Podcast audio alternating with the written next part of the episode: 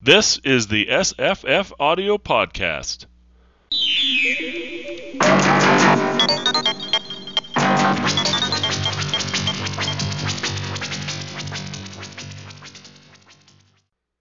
Hi, I'm Jesse. And I'm Jenny. And we're talking recent arrivals and new releases, I guess. That's right. And it's just the two of us. Which is very strange. is strange. Um, space and military sci-fi and aliens. yeah, it's just my little categorizing game again. Um, I have one book in this category I want to talk about, and it is called Humans by Matt Haig, I guess, read by Yeah. Mark Meadows. Um, this is one of the titles from Simon and Schuster, but actually, I first saw it in Publishers Weekly. I um, since I'm a librarian, I regularly go through Publishers Weekly and just kind of scan for things that have the starred reviews and everything, and this was one of them. So. Um, let's see. There's a little quote that starts the summary. I know that some of you reading this are convinced humans are a myth, but I am here to state that they do actually exist. For those that don't know, a human is a real bipedal life form of mid-range intelligence living a largely diluted existence on a small waterlogged planet in a very lonely corner of the universe. So, you know, it's basically about humans from the perspective of an alien. It's kind of like um, Douglas Adams, uh, you know, obscure, mostly harmless. Um, you read Douglas Adams, right? I've read maybe the first two of, Yeah. yeah. hmm So yeah, it's it sounds like it's, it sounds like that. Um, the author of the Radleys is this a is that a, do you know about that book?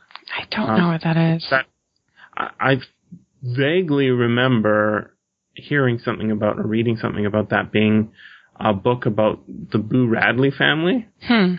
Which I think would be an interesting book because that character is pretty interesting. Yeah. In To Kill a Mockingbird. Um, actually, I was uh, I was reading at the library yesterday uh, this big Futurama Simpsons crossover book. Uh, it's a comic book, um, like a graphic novel, hardcover with uh, a whole bunch of comics that where the Futurama and Simpsons get crossed over, but they don't just get crossed over with each other; they also cross over with almost everything. Um, so there's lots of crossovers with Marvel Universe characters and DC characters and uh, just regular book characters. So there's like Captain Ahab and uh, I don't know, a Rimmer from from uh, the BBC. you know, like just tons of different things. And one of them was uh, uh, one of them was from To Kill a Mockingbird. The father. What what was the father's name? I don't know. Attic- Atticus Atticus Finch. Which now that I think about it, his last name is a bird name. Yeah. Hmm. Okay, but just to be clear, like the Radleys from Matt Haig is nothing to do with Boo. Ra- Oh well, damn! Somebody should write that book. Yeah, maybe you should Don't write you that. think? Well, the the Radleys by Matt Haig is actually about a secret vampire family that lives in an English neighborhood. So He's got to have gotten a name from from that, though, don't you think? maybe Maybe not. Maybe not. if he's English, I don't know. Is that book so much on your radar if you're in England? I have no idea. Hmm. It, it seems to be pretty well known in North America, but yeah, it might not be you know assigned reading in Yeah. in the UK. Hmm. Hmm. Interesting. All right. Well, um, uh, it's only eight eight hours Yeah. from Simon Schuster, a mainstream, you know, publisher. It's probably a pretty good book. hmm I'm looking forward to it. You're going to do the review on that, hmm Yeah, I snapped that one up. So that'll be done like by the time the show comes up. well, this one they have to email to me, so I haven't gotten it yet. I was I was thinking about the way uh, the way uh, we in the chat we do, you know, the Skype chat yeah. that goes all week or whatever. Mm. I was thinking how we're, we're just a whole bunch of stereotypes, like Jenny reads books fast and Jesse doesn't read long books. Right? It's like just a big pile of stereotypes. Um, but it's a sort of a running joke or jokes, I guess. Yeah. All right. Um, space magic. Oh, you've also put this under short stories because it's a short story collection. Yeah, and it just happened to be about science fiction stories. So Mhm. um, we actually got this one from an email, right? Um, Right.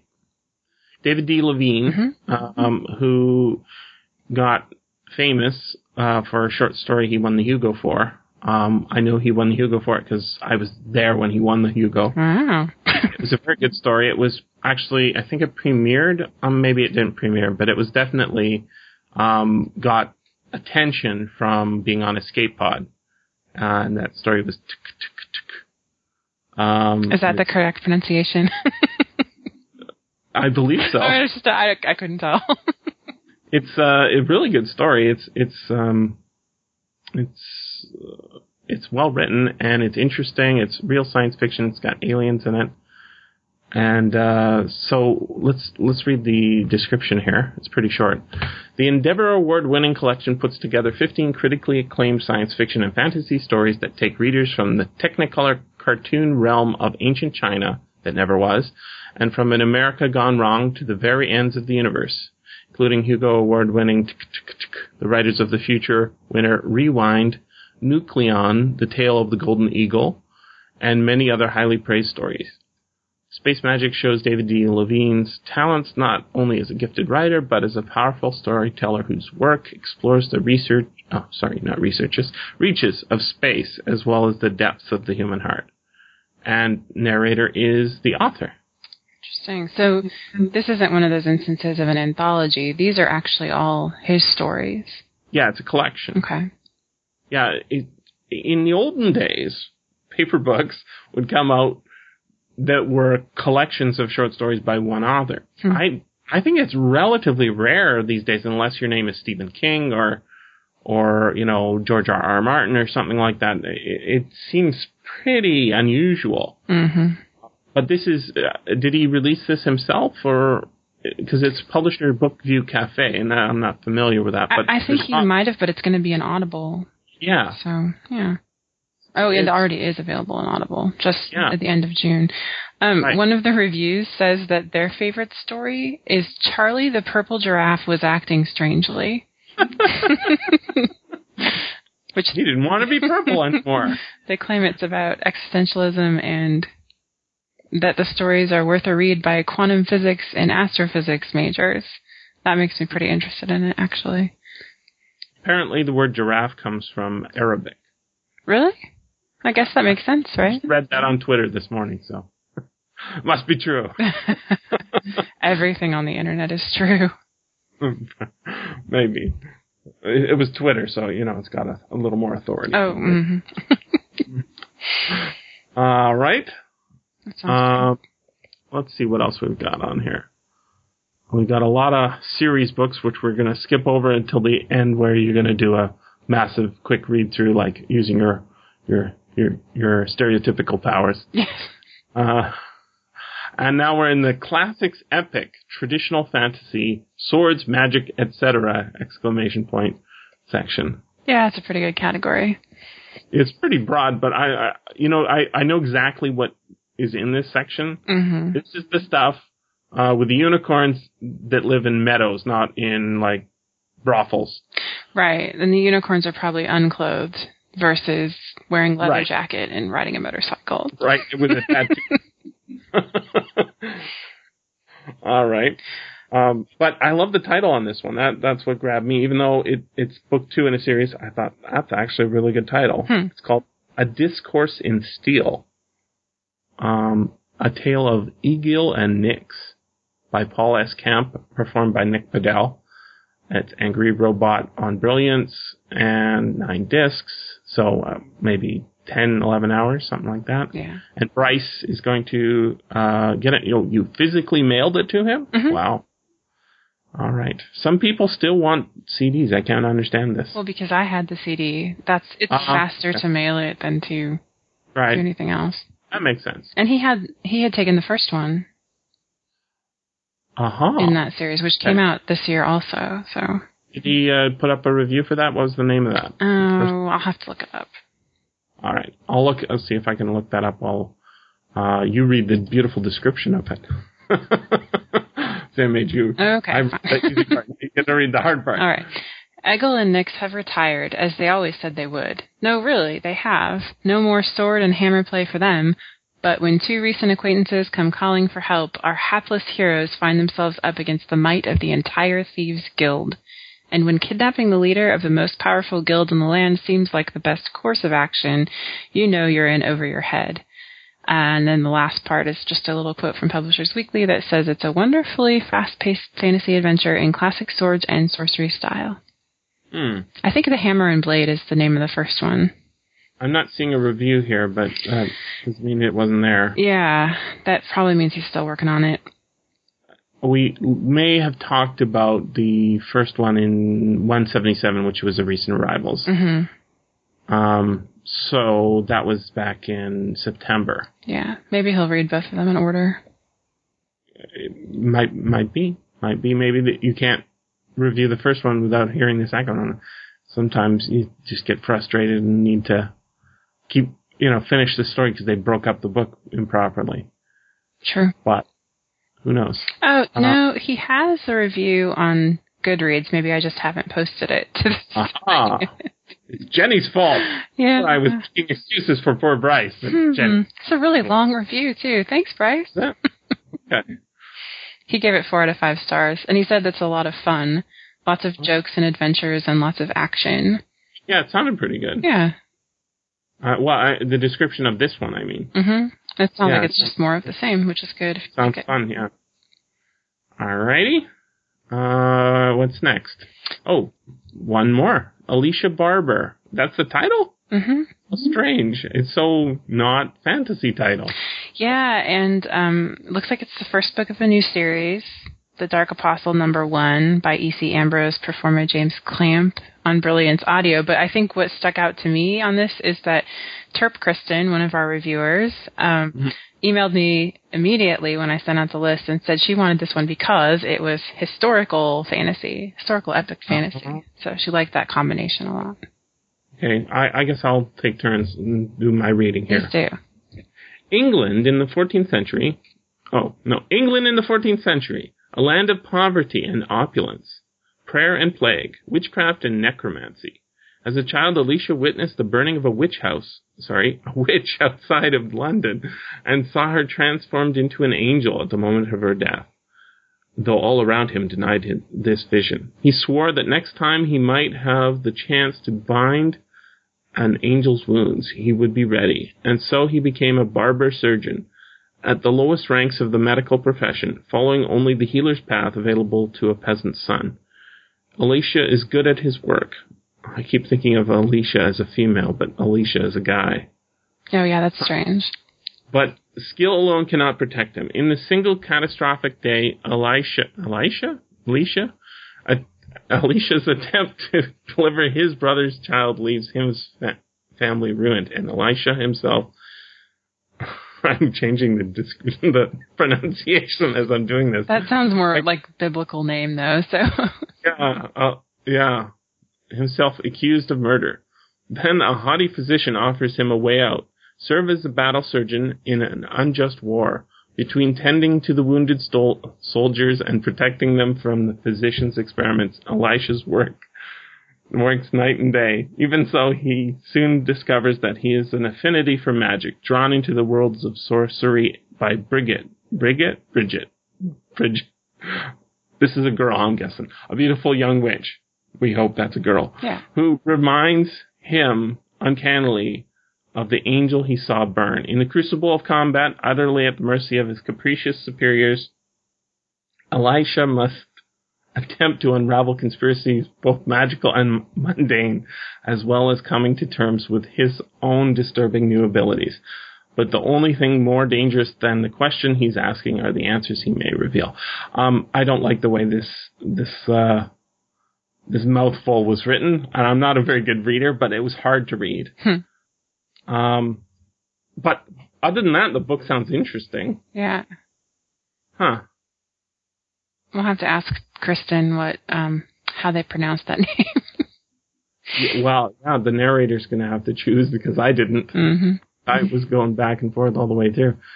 Huh. Do you know the author?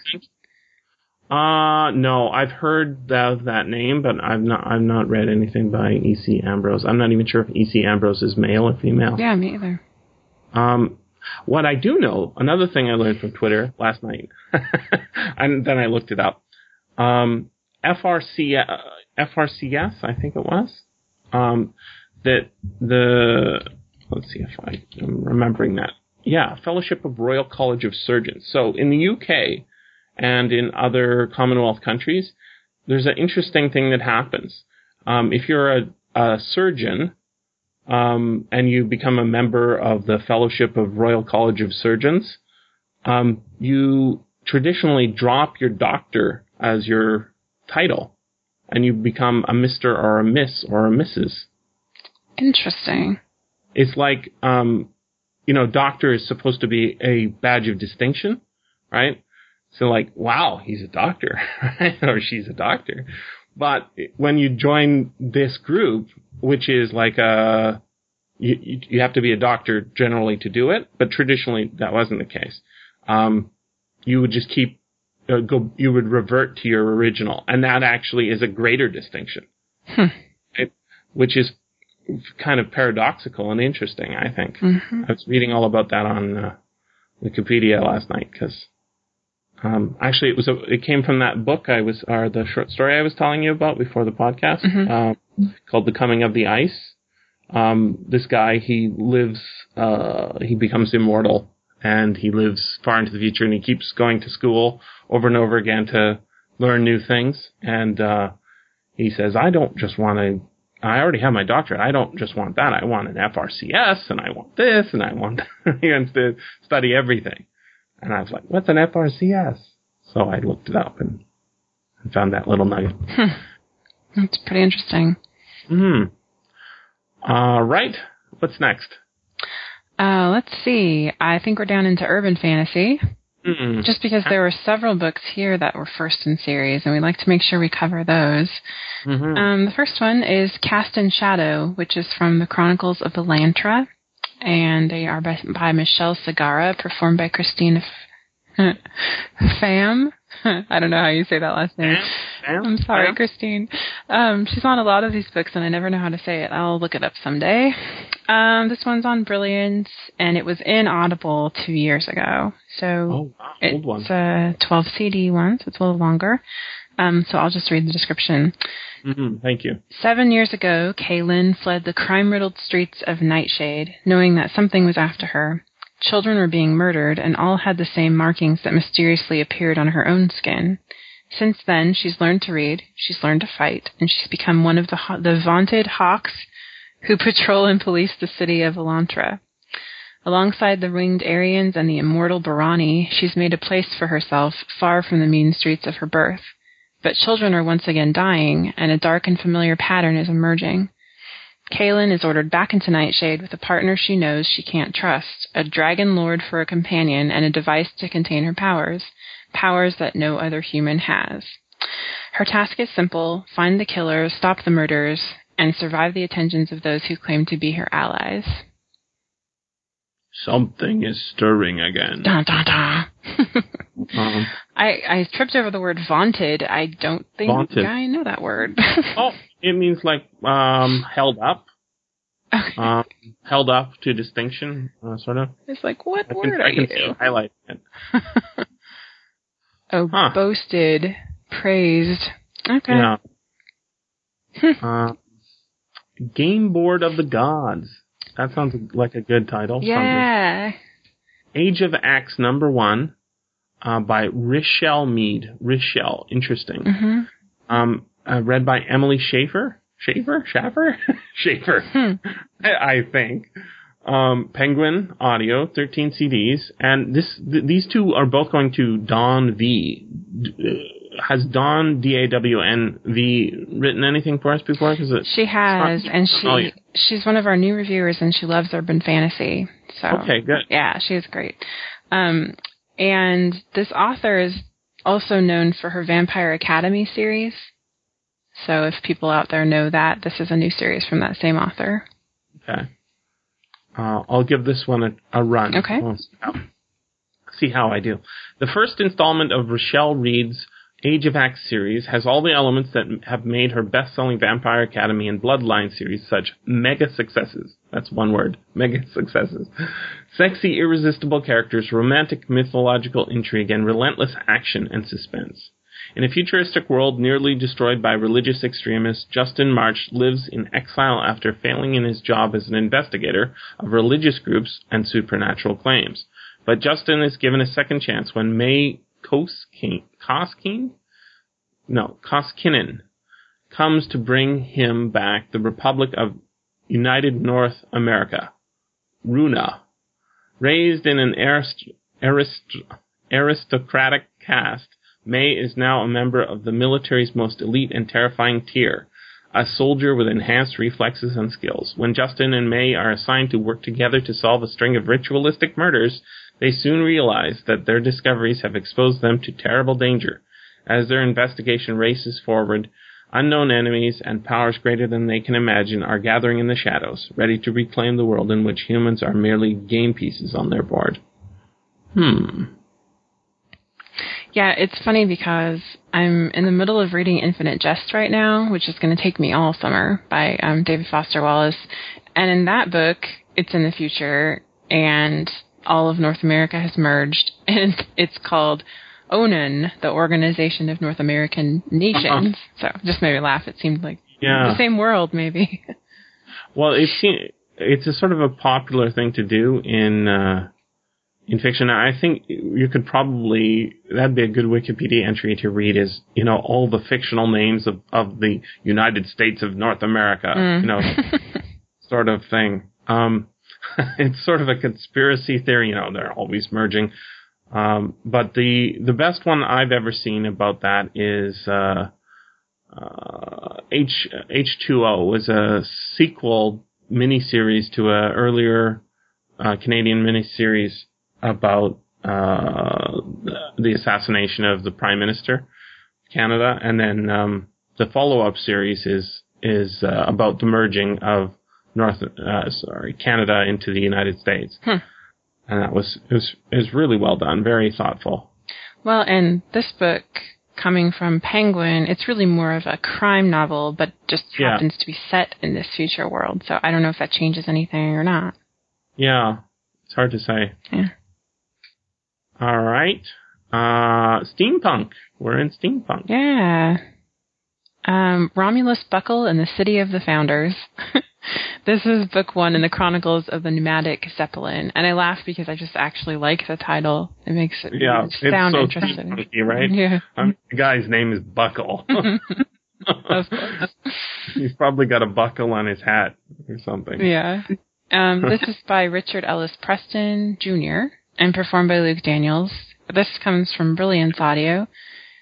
And um, it's a post-apocalyptic post-apocalyptic world of endless snow. And before I read the description, I just want to say that the cover art is really beautiful because, you know, steampunk art usually is, Yeah. but then set in the snowy kind of look and feel, it's really um, striking, I think. So um, that makes me want to just pick it up just from what it looks like. Mm, that's a great looking cover. Yeah, it's beautiful. Yeah, it, it looks a little bit like uh, uh, one I saw for Spring Heeled Jack, I think. Hmm.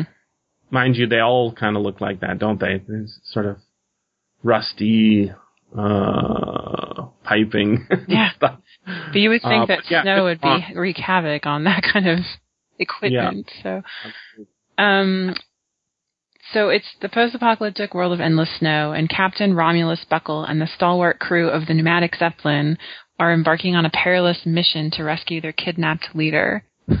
Balthazar. Crankshaft. It's like a lot of fun names. From the impenetrable city of the founders, steaming over a territory once known as Southern California before it was devastated in the Alien War, Buckle navigates his massive airship through skies infested with enemy war zeppelins and ravenous alien beasties in this swashbuckling and high octane steampunk adventure. Do we usually have aliens in steampunk? I don't think so, but it's not. It's you know that that's that's sort of an additional thing, but you could have you can have any sort of additional thing that you want. I think because steampunk is sort of like the like you could have zombies or you could have uh I don't know you could have any at least one gimme right? That goes past the regular steampunk thing. Right. I think that's what makes this one sound fun. I'm not going to read the I- whole description. That's probably good enough. he- I think there's a problem though. It says high octane steampunk. That the the writer of this copy does not understand. you don't have high octane with steam powered things. Or they do, and they're laughing. that they could be laughing. yeah.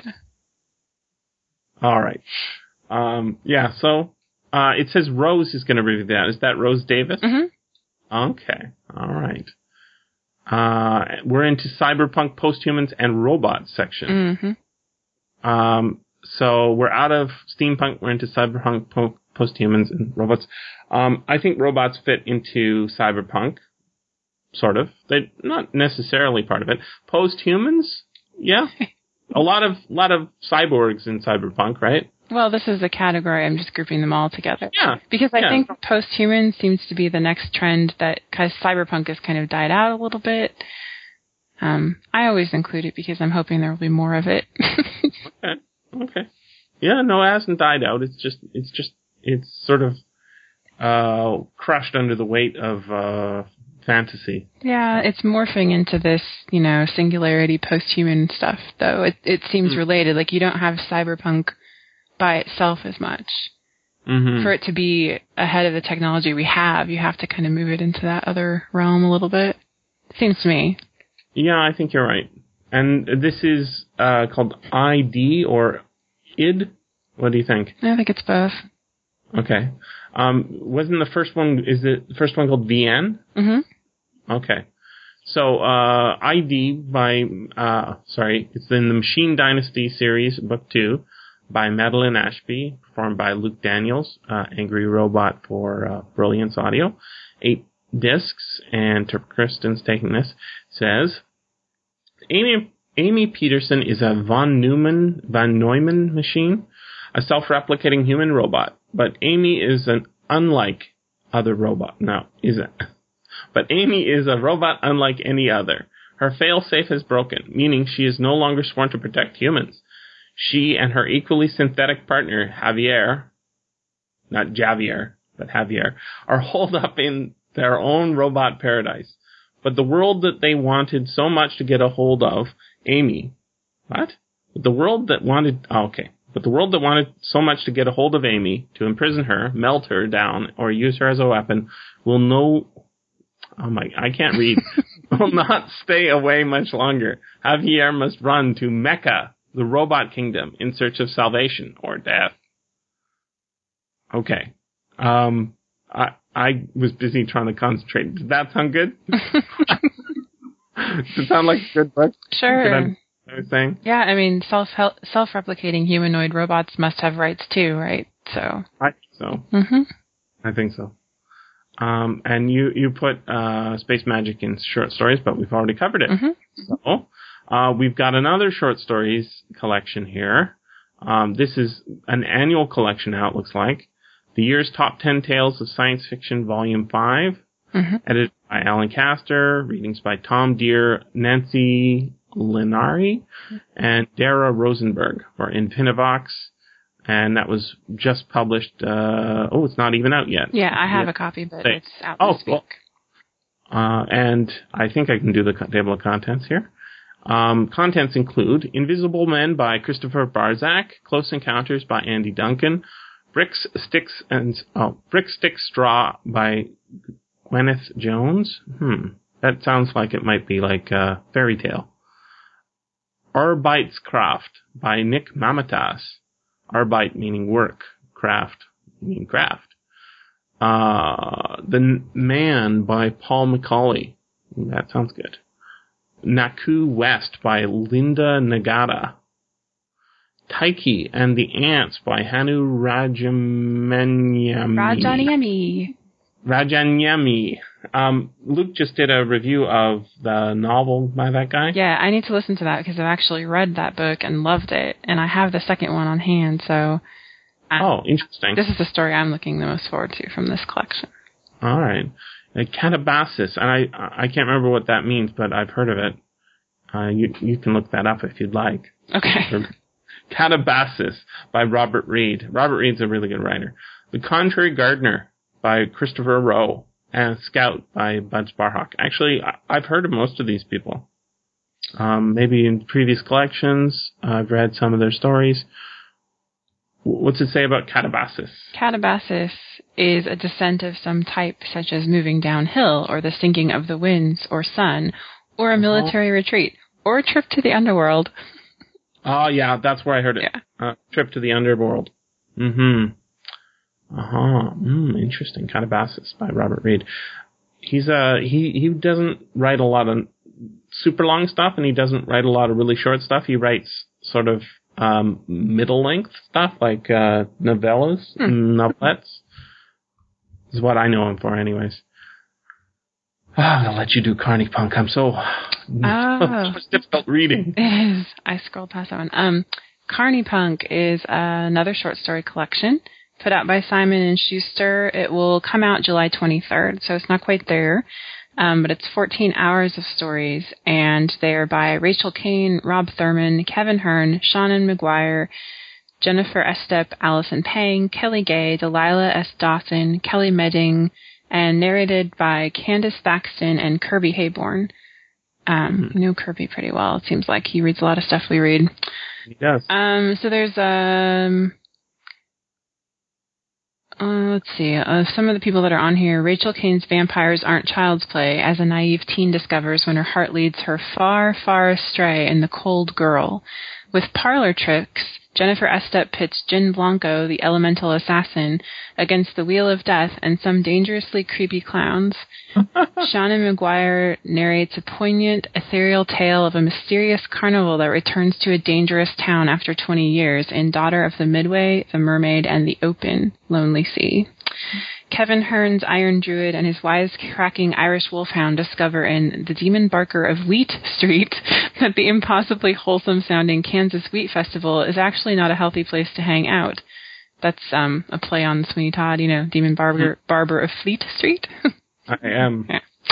Um, and with an eerie, unpredictable twist, Rob Thurman reveals the fate of a psychopath stalking two young carnies in Painted Love. So it looks like maybe about half of them are standalone stories and half of them are related to series that people would know the characters of. So, hmm um, It's car- carnival themed, hmm which is uh, kind of um, fun and sort of it's it's sort of contemporary too. You know that uh, book that everybody's reading by Stephen King, Joyland, is set at a carnival. that's true. Um, it's sort of come back into, mind you, I guess it's it's always been around in fiction. Uh, wasn't there like a book like three or four years ago that was a NaNoWriMo book that was set at the Um, circus like or something? you're thinking of like Water for Elephants, and I think it's That's it. actually like eight or nine years old. But oh well. And then Right. um that other circus book that's narrated by Jim Dale. I can remember the Night Circus? narrator. Yes, Night Circus. That one was Alright. just a few years ago, and that one was really good too. right. So I think circuses are always around a little bit. They've got creepy clowns, so Hmm. that that that, that that'll keep them in business, anyways. Uh, right, we're we're skipping thriller and action. There's only one book there, but it's uh, book nine, and we're heading into nonfiction, history, memoir, etc. hmm All right, now this is um, uh, since I highlighted it, I will uh, attempt it. Here we go. The Boys in the Boat: Nine Americans and Their Epic Quest for Gold in the at the 1936 Berlin Olympics. So this is, I would say, history. Uh, Daniel James Brown is the author, read by Edward Herrmann. Says Jenny in the notes, the grandpa of the Gilmore Girls. Yes, he has had other roles other than that. Yep. Um, most notably, we talked about him with regard to the book, audiobook I'm reading now, um, at the Mountains of Madness. He does the Blackstone version of that. yeah, I felt like we had talked about him pretty recently. He must be doing a lot of this work these days. Yeah. I haven't I haven't seen him as an audiobook narrator recently, but he used to be a uh, maybe he he's just come back onto my radar, but he used to narrate back in the abridged days when there was a lot more abridged books. Mm. He used to narrate uh, then. Maybe he had a lot of work on the Gilmore Girls and now is saying, "Well, I need some other work." People only know me as the grandpa from the Gilmore Girls. Uh, in any case, um, I'll try and read part of the description here. Daniel James Brown's robust book tells the story. Robust does that mean it's big? Uh, tells the story of the University of Washington's 1936 eight-oar crew and their epic quest for an Olympic gold medal. A team that transformed the sport and grabbed the attention of millions of Americans. The sons of loggers, shipyard workers, and farmers, the boys defeated elite rivals from Eastern and British universities, and finally the German crew rowing for Adolf Hitler in the Olympic Games in Berlin, 1936. Um, and it continues on the description, but um, yeah, I, I'm I, I think that Olympics was actually the most interesting historical Olympics. Hmm. I know a lot about it, and, and I even watched a movie. Uh, I think it was Charlie Chan at the Olympics. it was like set at the 1936 Olympics, and it's like a mystery. Hmm. But it's really weird because it was it was like it was written, uh, not it's filmed before World War II, so Hitler is not exactly super evil, but there's a little bit of bad stuff. But actually, the police are good, and and Charlie Chan is like he's playing he's being played by a uh, an Aryan. it's like what? Hmm. What's going on? Well, But- that would have been the period in Germany where like nationalism was really picking up, right? Because of the Hitler Yeah, Youth yeah. and everything. So, Oh, but that plays right into the Olympics because everyone's so patriotic during the Olympics. Exactly. I think it, it, it just, it's so, such an interesting situation that, uh, it's right on the cusp of World War II and Yeah. it has all that, uh, stuff. So, but, you know, like, the fact that we can name a bunch of athletes from, well, at least I can name a bunch of athletes from, from that Olympics, you know, is kind of weird because I can't name them from, uh, maybe Mary Lou Retton or something. Yeah, and Isn't she that's an- 1984. I can I can Right, name some. Olympians from 1984 because that's the year that the USSR pulled out, and so the Americans Right. won a lot more. right, right, right, right. Uh, where was that held? Is that Los Angeles? hmm How come I know that? That's sad. Yeah. Oh well. I know it was held in 36. All right. Where was it held in 36? Oh, Berlin. Berlin. Goodness. it's right in the title there. Yeah. um, so we're done our list of uh, recent arrivals.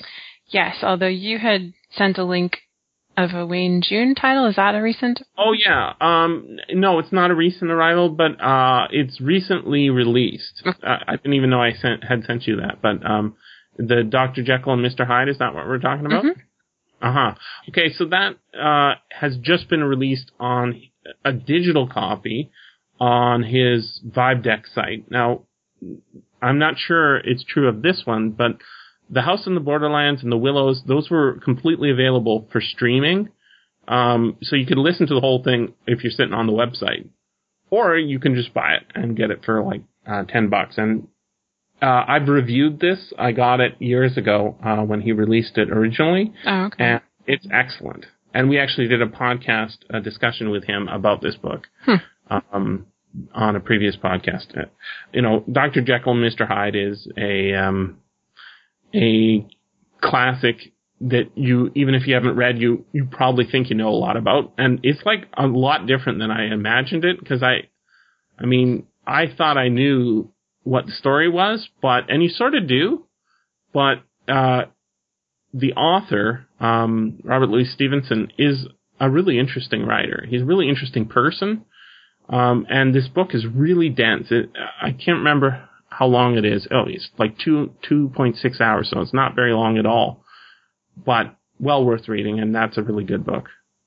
And uh, as are the other two audiobooks he's got there, plus, which I did start for. he's one of your favorite narrators, right? Yeah, abs- uh, that's absolutely why I wanted to hear him do this because he, you know, he does um, Poe, he does um, this uh, Dr. Jekyll and Mr. Hyde, and he's done uh, Algernon Blackwood and William Hope Hodgson, and he's really really good. Hmm. Do you see underneath the the two uh, audiobooks in the discography? I did the art for those. You did. Pretty nice, right? It is nice. I didn't. I would do the original illustrations underneath, but I cleaned them up and Right. colored them and Made them work. Yeah. I'm like I'm proud to be associated with that Wayne June because I think he's he's awesome.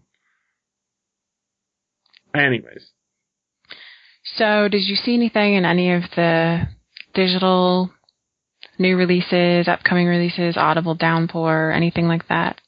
Well, I did. I did mention uh, that uh, at the Mountains of Madness, um, Edward Herrmann's narrating that, but I'm actually not listening to his version. Even though I was gonna get it, I realized I actually owned uh, a Wayne June version. Oh, So I'm listening to that, and I'm about halfway through, and it's it's really good. It's it's it's interesting because novel length Lovecraft is not something I've done before, hmm. and the way he does audiobooks, it's or sorry stories.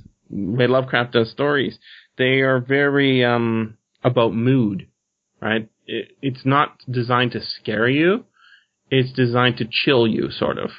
Right. And doing that at, at length, you'd think that there might be an issue, right? It's like, well, how, how long can I stay cooled, right?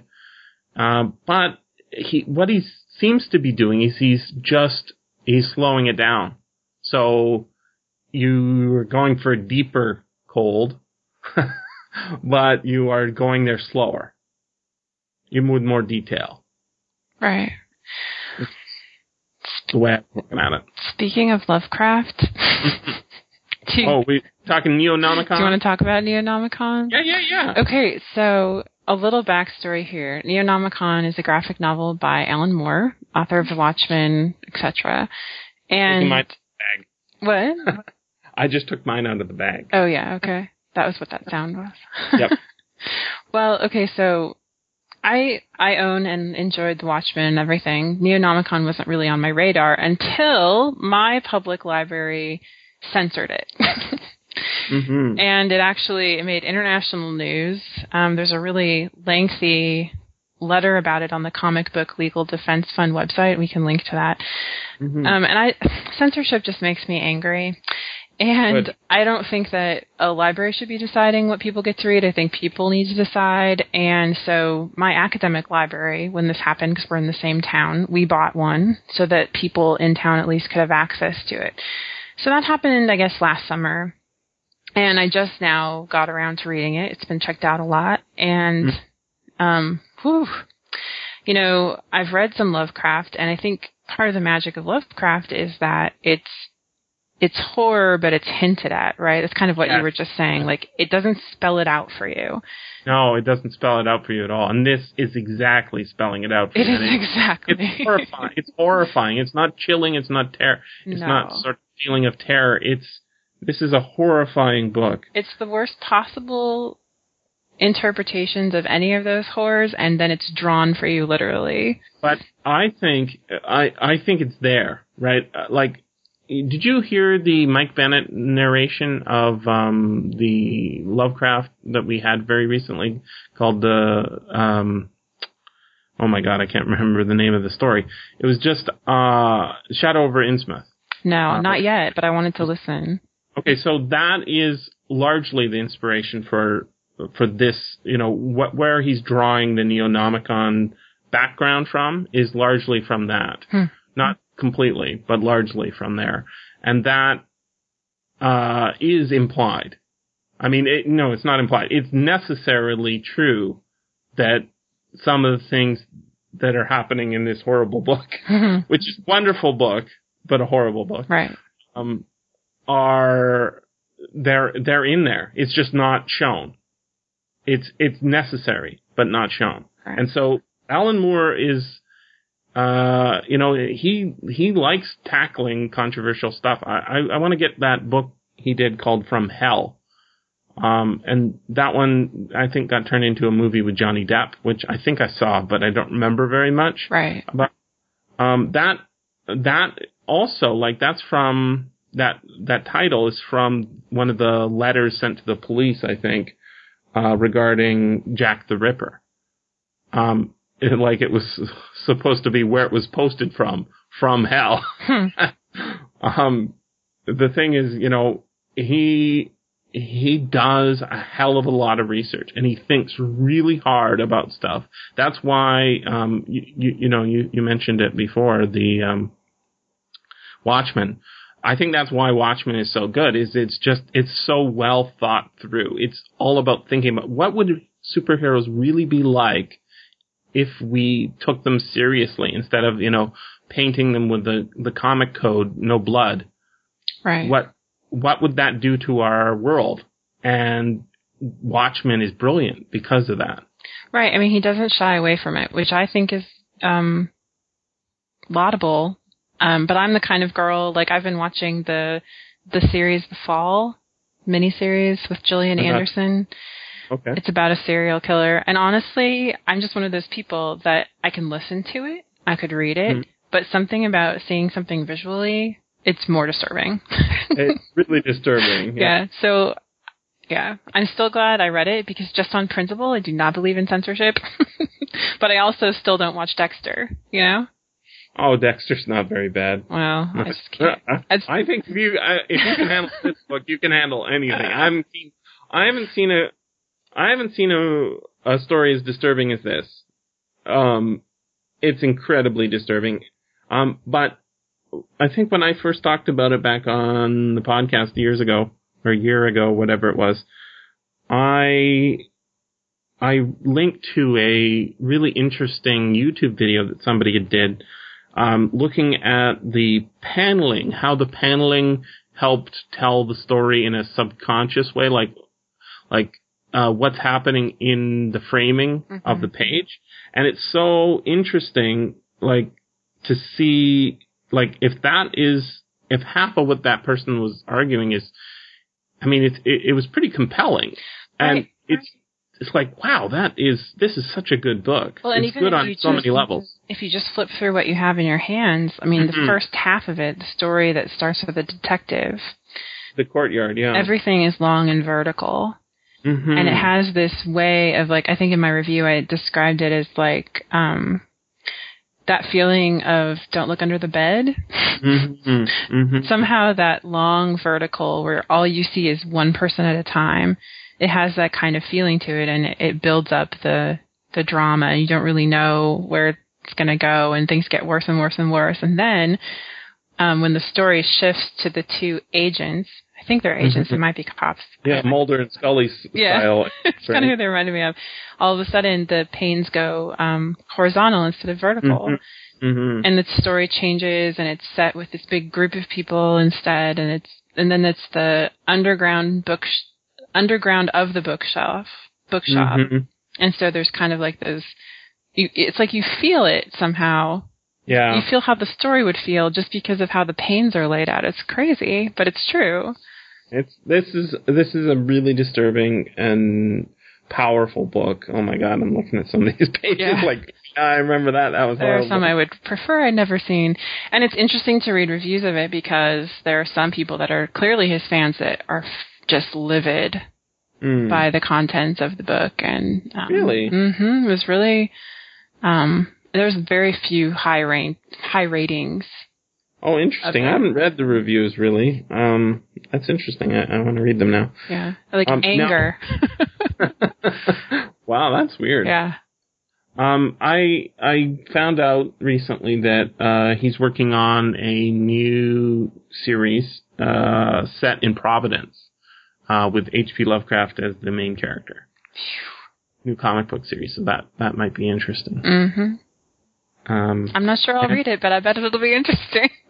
well, I hope I hope your book uh, your library bans it just so you, we can talk about it because then you will read it. Um, Jacen Burrows uh, does the art for Neonomicon, and uh, I've been following his his work in other comics, uh, and he's a really good artist. I think oh yeah. uh, it's beautiful to look. I mean, it's kind of beautiful to look at. Uh, really good art Yeah. and nice color and all that stuff. Well, and there are some choices that he makes that I think are really interesting. Like when the woman, her contacts are out, right? So she can't see. And Right, so everything's some of blurry. the, yeah, some of the pictures are from her perspective, and I thought that was interesting. Oh yeah. Pretty effective. Because it makes Uh, you, it makes you see and feel how she feels, right? Yeah. Oof. But uh, you know, j- there are so many disturbing images that aren't even like of the sexual kind in here. Like, for example, the the wall. You know, the wall with the gate and the guy and the, painted on the wall. hmm And I was like, what am I seeing? Oh my god, am I what? I flip back and forth, like, oh my god, wow, that's amazing, amazing book. So that's that. That's that. That's that. I got uh, a couple other paper books. Oh yeah, Uh, tall. I I got one um, that I probably should own years ago, um, but I don't know. I never picked it up before. Uh, it's called The Call of Cthulhu and Weird Stories and Other Weird Stories uh, by H.P. Lovecraft, obviously, but uh, with notes and edit uh, annotations um, by S.T. Joshi, who's uh, the the Lovecraft scholar.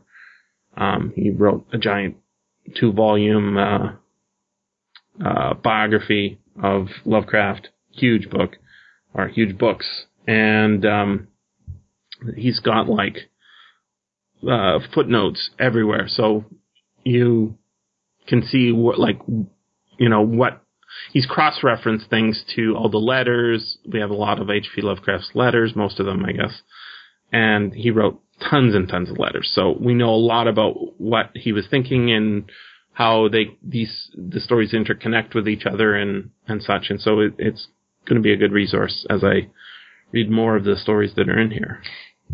It looks like um, Scott and Julie discussed this for their 44th. The the Call of Cthulhu the story or this book. Um, well, she cites this particular book, but I haven't Oh. listened back that far. I don't think. I think they did a Lovecraft, but I'm I can't remember which. I think they did one called um uh hmm. It was yeah, it was maybe it was I'm gonna say the color out of space, but I don't think that's it. Um I think it was I think I know the one, I just can't remember the title of it. In any case. I'm finding Um, it. Okay. Um, no, like it just in the description it just says it's about Lovecraft itself. So I don't know. Yeah. Um have to go back not and listen. Yeah, it's not uh, just a Lovecraft. It's about a specific story. Okay. Um, it's set on a farm, uh, and there's a Shoggoth, I think, a bunch of other stuff. Well, I'm surprised Um, you didn't have this already. This is for your personal collection. Yeah, I know. I mean, I, I I've read a lot of H.P. Lovecraft, but I don't have. I didn't have these S.T. Joshi books. I'm actually I'm keep trying to make an excuse to go to the bookstore and get the other one I saw there. Hmm. Um, of the two Penguin books that were were there, I got the bigger one with uh, they've got rag end paper. I'm not sure I like that. You know, what do they call that? Where the page ends, where you know you put your thumb. They're not all the same Oh, oh, I'm not gonna remember. and anyways, um, I bought that one because it they had this the book with two different covers and two different prices, but I bought the bigger one because I thought that'd be easier. But I don't like the uh, endings. The other one I got, the other big book I got, um, I got at the used bookstore. Um, but it's it's really cool because it's illustrated and it has a bunch of other stuff. It's called Classic Tales of Vampires and Shapeshifters, and it's uh, from Miles Kelly publisher, printed in China, but uh, it's got a UK price tag on it.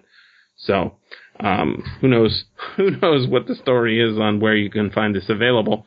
But, um, it's fully illustrated and, uh, it's got stories in it that are mixed with stories I know and the ones that are in there that I know are, they're good stories. So, I was like surprised to see stories by Saki that I'd not read, and I thought, oh, I'll, I'll read, read that, and um, bunch of you know, just tons of public domain stories that have been beautified by adding art and um, being packaged with nice paper and all that stuff. So it's going to be a good resource for finding new stuff to read. So it's like a vampire fan book. Well, it's not. It, it says classic ta- tales of vampires and shapeshifters, but actually, as far as I can see, vampires are not the main focus. I mean, it it says that, and there are some vampire stories in here, but uh, it's got the Horla by Guy de Maupassant, and that's more of an alien than it is a vampire. I think more of a succubus or right. something. hmm Um, so you know, it's pretty loose. Uh, there's another one in here called the Werewolf, so that's that's not a you know that's a shapeshifter. Do you own the um, Weird anthology by the Vandermeers? No, I don't. Oh, but I, that's one you should have, I think. Well, I I keep looking at it and I I I want to own it, but it's all a matter of like that's so expensive. I know. And you know, in Canada, we can't get things cheap. Like you can you can shop around a lot cheaper than we can. Oh, I paid full price for it. Oh, really? Yeah, 'cause I was at a signing, Oh, okay. and now I have an illustration in it. Oh, nice. yeah, it's cute. Honestly, I haven't read a thing of it. I I have great intentions to, but I I know all the work that they did to track down Mhm. like some of the stories they had to get new translations of because that was going to be easier to manage legally than to try Hmm. to pay the royalties on the original. I mean, it's just the amount of work in putting an anthology together Yeah. is just incredible. And Well, um, if you die, put me in your will, and I'll. I'll uh, I'll well, leave that to you. All right. Thank you. Thank you. Um, the other uh, thing that I got that I'm pretty impressed with, I just read it last night. Um, it's called Ghosted. It's a new comic from Image uh, with uh, Joshua Williamson as the writer, Goran Zad- Sadzaka, Sadzaka Hmm. as the artist. And it's really, um, really good art. I, I was surprised how good the art is because this is not a guy I'd heard of. And it's, it's a, there's a guy in prison. He's a criminal, uh, thief, um, not likely to get out soon anytime. Um, and somebody breaks him out of prison and takes, take, takes him to the mansion of a rich old crazy guy. And the rich old crazy guy wants the thief to steal a ghost for his collection. And the art is really, really good.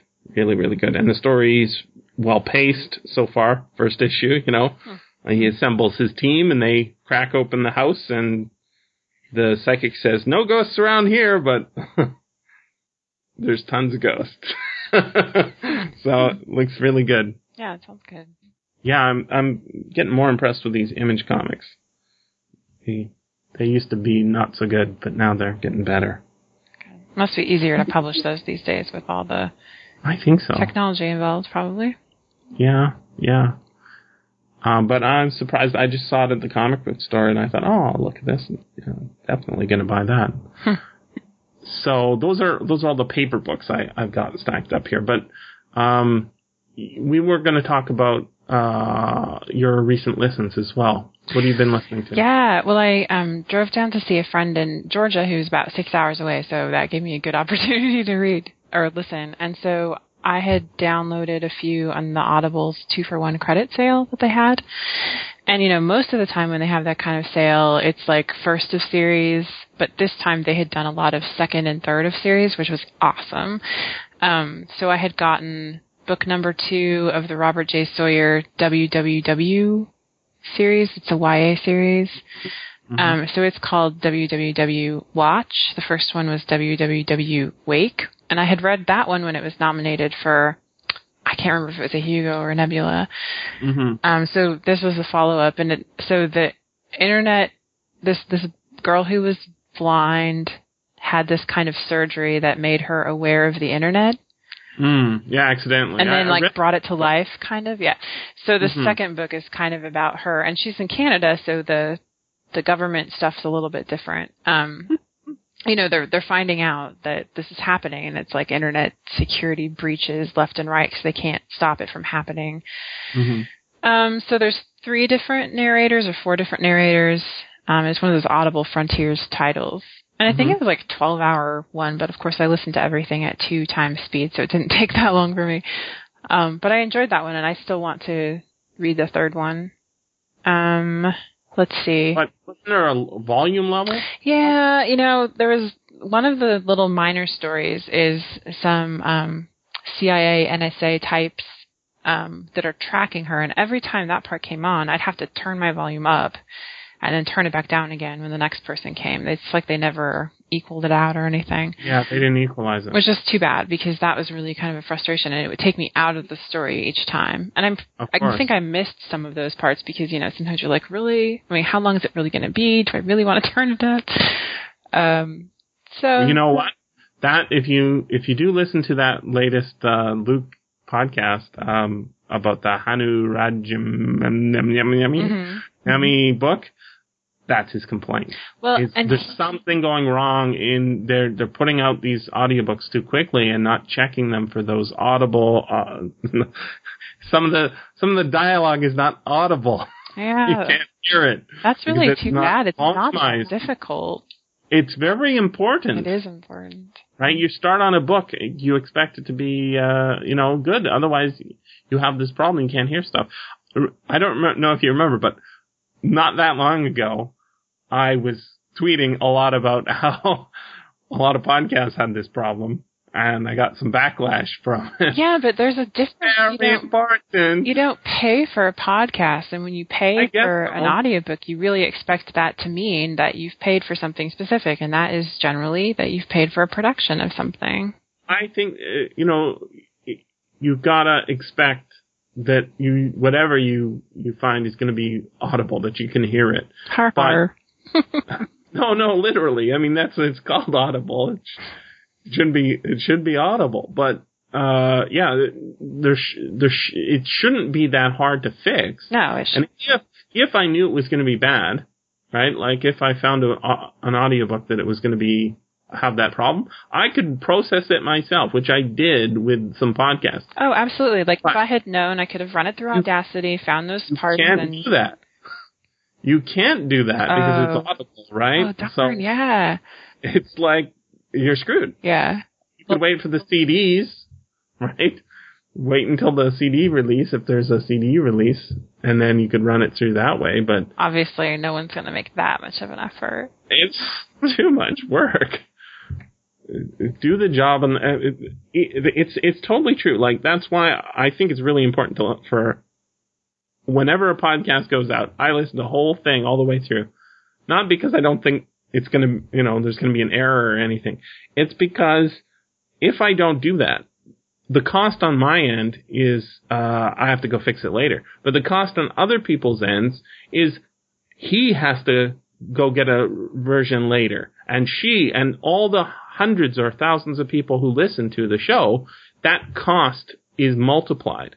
Right, one screw up on our end is a a thousand screws up, screw ups on their end. Right. And, you know, that's just, you know, common courtesy. You don't, you know, you don't magnify a problem if you don't have to. And if you, it takes an extra second to go through or an extra hour to go through, you do it. Yeah. But I think, you know, Scott was commenting, I think it was recently on the, our group chat about how many new audiobooks there are on the Audible Frontiers. You know, it's like 20,000 or 12,000 or something. Crazy, right? Um, that's ins- an insane number, but with increasing that number so quickly, they, they're going to run into problems like this. But you'd think somebody would have caught it. yeah, and this was from 2010 too, so it's been It- around it- for a while. They could have fixed it. Yeah, and I think also the other thing I'd say about that book is I was in the right mood for it, but you really have to be in the right mood for Robert J. Sawyer. Mm. You know, because he does a lot of info dumping that's really not necessary. like, there's this one really memorable scene where you learn about like internet security law while the two teens in the novel are making out. Like, because this is what they're talking about, and you're like, really? I mean, they couldn't have had this conversation over dinner, May I undo your bra? yes, you may. but you know, the internet. There's a firewall between. exactly. It was just, uh, I mean, it gets to a point where it's really unbelievable. So, yeah, but it, it was fine, and I needed something light when I was driving, so right. it was fine. That's good stuff. And another one I've listened to lately is, of course, The Ocean at the End is a Lane by Neil Gaiman. Oh, okay, you, you started that because I, I haven't got that yet, but it's definitely something I want to get into. Yeah, and it's interesting. Um, I still think my favorite Neil Gaiman stuff is his earlier, like Sandman stuff and American Gods, but um, he's a brilliant reader of his own work. Oh yeah, So I think if you're going to read that book at all, re- getting it in audio is really essential because I think that makes it better. Not that it's bad to start with, but it it is definitely like you keep hearing it's an adult book, it's an adult book, and I think what he means by that is it it's really kind of a reflection on um, mourning and nostalgia and self identity that where you get to like in your midlife Mm. so, and the story kind of there is a story, yes, that involves fantasy, yes, but it's kind of like Among Others, where it's not the story that's the point. Mm. So I think you kind of have to be prepared for that and not expecting American Gods or something like that. Mm. But it's still very good. And his wife actually wrote a blog post about his process that made me appreciate it more. but I think he's a really good reader, so I always try I- to listen. I, I barely knew that he had a wife because, uh, you know, I know he has kids, but I, I don't know. She's you know, How new. kids are- What's that? She's new. It's, Oh, she's a new it's wife. not the first one, no. oh, um, I, She's a pretty well-known um, performer, actually. okay. So if you ever say, um, like, if you look up puppet wedding, not puppet, statue wedding, they had this fake statue wedding because she used to perform as a living statue, Okay. and now she's a like a singer. She's in a band.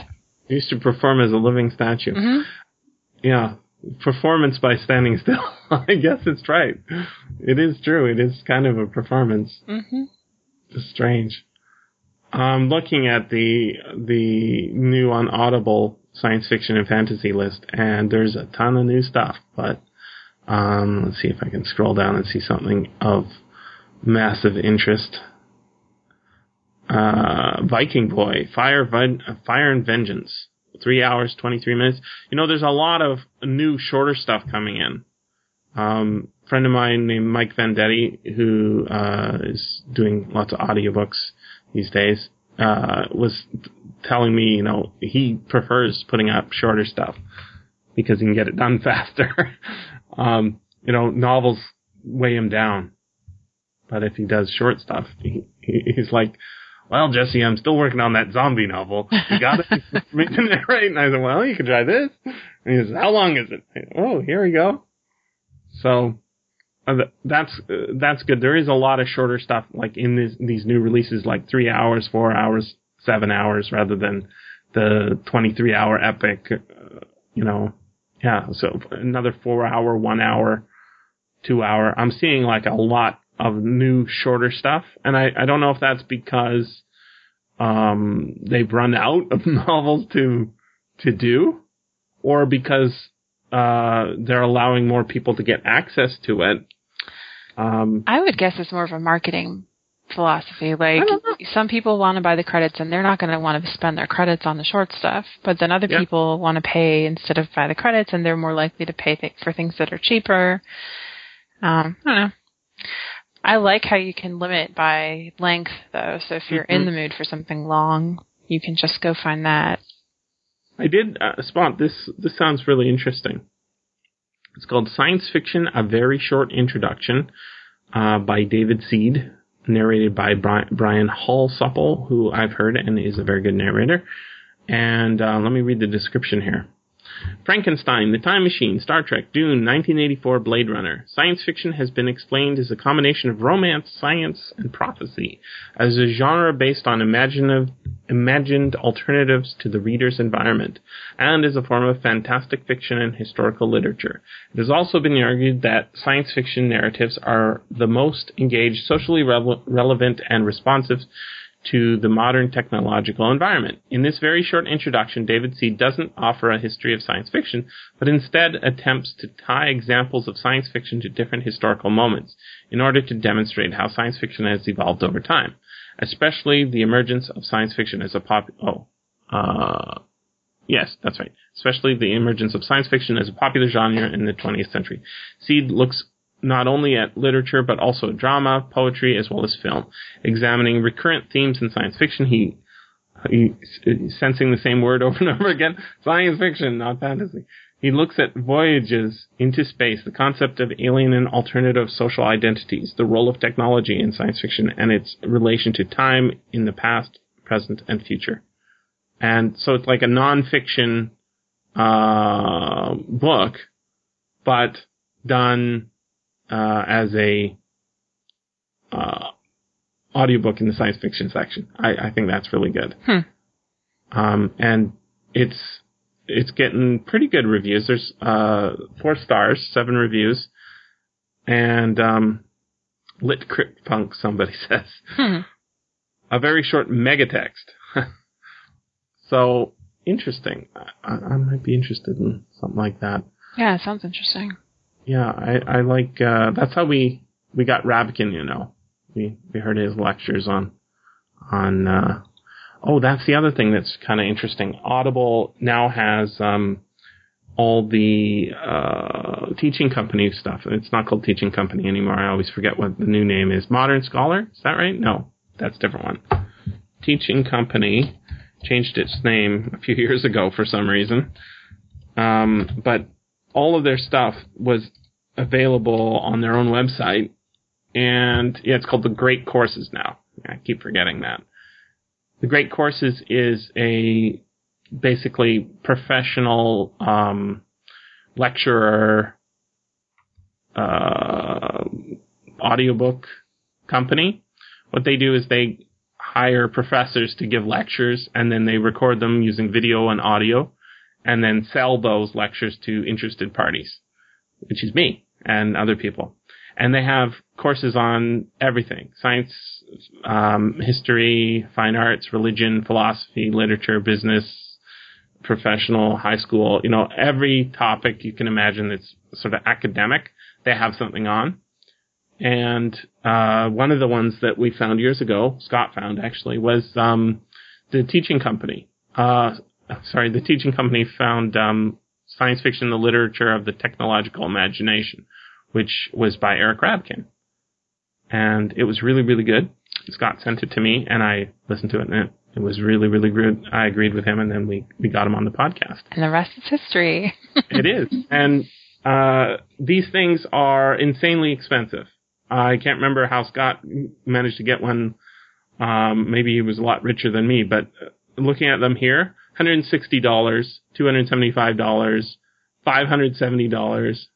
oh God! But in Audible, they're just a credit. So. Exactly, they're one credit on Audible, right? So the fact that they showed up there, this is going to be huge for people who love Teaching Company. Well, it's probably because now that MOOCs are so popular, you know, it's kind of they're being subsumed by that kind of op- option, probably. Uh, it might be that they got a really sweet deal from Audible because the the, the prices here are insane, but the market for having the prices that high has got to be, um, you know, I want these audiobooks, but I can't get them because they're too expensive. Right. Um, but on Audible, I could afford them. So if you diversify your market a little bit, you, you know, you can get, uh, you can sell a lot more titles. You might be able to make a lot more money.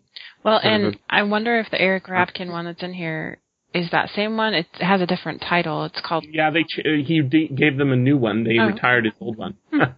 Masterpieces of the Imaginative Mind: Literature's Most Fantastic Works. Right, which is more focused on uh, fantasy as well than just science fiction. Yeah, the so, authors are about half and half, so that's mm-hmm. and some of them are and, really traditional. And lots of fairy tales. Mm-hmm. Eric loves his fairy tales. Um, so there's a lot, a lot of tying in there.